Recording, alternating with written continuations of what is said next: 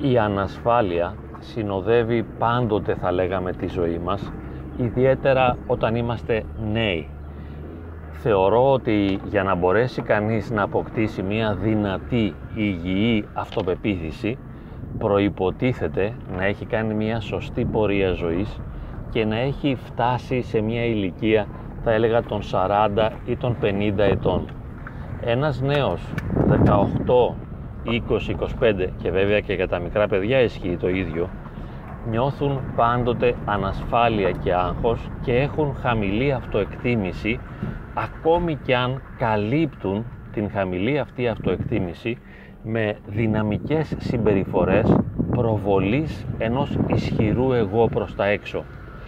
Δείχνουμε προς τα έξω ένα ισχυρό εγώ ακριβώς γιατί βιώνουμε εσωτερική ανασφάλεια και έχουμε χαμηλή αυτοεκτίμηση. Για όσους λοιπόν δεν έχουμε μία όριμη, σημαντική πορεία ζωής και δεν έχουμε περάσει την τέταρτη και την πέμπτη δεκαετία της ζωής μας, θα έλεγα ότι είναι πολύ φυσικό να πληγωνόμαστε πολλές φορές και να στεναχωριόμαστε από τις ενοχλητικές συμπεριφορές των άλλων σε υπερβολικό βαθμό, δυσανάλογο βαθμό. Ο άλλος κάνει κάτι αρνητικό. Αυτό είναι απόλυτα φυσιολογικό. Το περιμένουμε, το προσδοκάμε, το ξέρουμε. Ο άλλος δεν θα φερθεί όπως θα θέλαμε. Και εμείς πληγωνόμαστε σε υπερβολικό βαθμό επειδή θίγεται η χαμηλή αυτοπεποίθηση, η χαμηλή αυτοεκτίμηση, αυτός ο υπερευαίσθητος ψυχισμός τον οποίο διαθέτουμε και δεν μπορούμε βέβαια να σκληραγωγηθούμε, να θωρακιστούμε, να αποκτήσουμε ισχυρές άμυνες σε νεανικές ηλικίες. Όπως είπαμε, είναι κάτι που γίνεται αργότερα σιγά σιγά με την ορίμανση.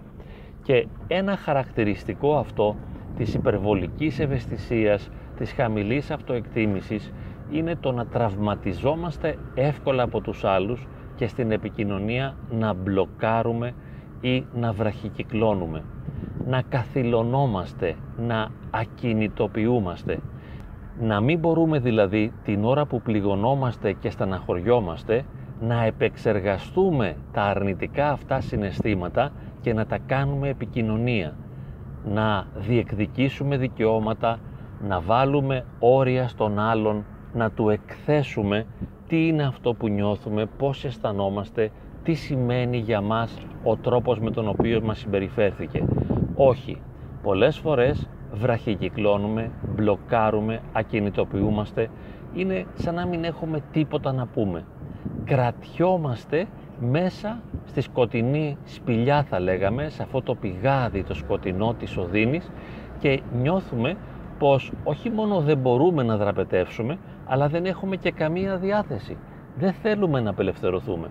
Η μόνη μας δυνατότητα είναι να βιώνουμε την οδύνη και δεν μπορούμε να επικοινωνήσουμε, δεν μπορούμε να εκφραστούμε, δεν μπορούμε να βγάλουμε προς τα έξω εκείνο που αισθανόμαστε, εκείνο που μας πληγώνει. Δεν μπορούμε να το κάνουμε δημιουργική και γόνιμη επικοινωνία. Θα μπορούσαμε ίσως να κάνουμε μία έκρηξη θυμού. Αυτό σε αντίθεση με αυτό που ονομάσαμε βραχικύκλωμα ψυχολογικό με αυτή την βουβή εσωστρέφεια, το κλείσιμο, το επώδυνο στον εαυτό μας. Μπορούμε να κάνουμε έκρηξη θυμού, αλλά θα χρειαστούν πολλά χρόνια προσπάθειας και δουλειάς με τον εαυτό μας, ώστε να μπορούμε κάθε στιγμή, κατ' επιλογή, να κάνουμε επικοινωνία το αρνητικό βίωμα. Να μπορούμε να εξωτερικεύσουμε με ένα δημιουργικό τρόπο στις σχέσεις μας αυτό το οποίο μας πληγώνει. Μπορούμε να το μάθουμε, αλλά είπαμε ότι προϋποτίθεται η καλλιέργεια της ψυχής, ο πολύς χρόνος, η βελτίωση της αυτοπεποίθησης και της αυτοεκτίμησης, οι θωρακίσεις, οι ισχυρές άμυνες, ώστε να μπορώ να διατηρώ τον εαυτό μου σταθερό, νυφάλιο, ακλόνητο, δυνατό.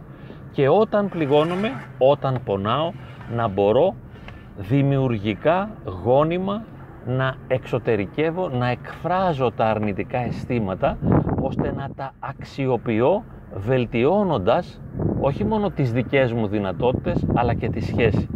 Αξιοποιώ τα αρνητικά μου αισθήματα ώστε να βελτιώσω τη σχέση μου.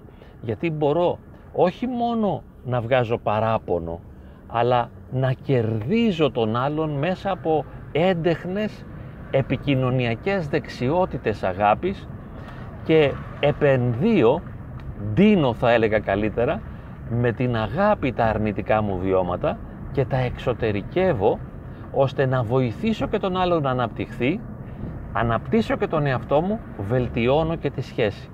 Εύχομαι να μπορούμε να το κάνουμε. Να μπορούμε δηλαδή να αξιοποιούμε όλα μας τα αρνητικά αισθήματα και αντί για βραχικύκλωμα και μπλοκάρισμα να τα κάνουμε εξωτερήκευση και δημιουργική επικοινωνία. Να αξιοποιούμε το αρνητικό με μία έννοια να γίνουμε καλοί ψυχολογικοί αλχημιστές ώστε να μεταρσιώνουμε το αρνητικό σε θετικό. Έτσι λοιπόν εύχομαι από εδώ και πέρα κάθε στιγμή που μπλοκάρω να θεωρώ ότι είναι η στιγμή που θα ξεκινήσει η επικοινωνία, που θα ξεκινήσει η αυτοβελτίωση αλλά και η βελτίωση της επικοινωνίας με τα πρόσωπα που με περιβάλλουν, με τα αγαπημένα ιδίως πρόσωπα.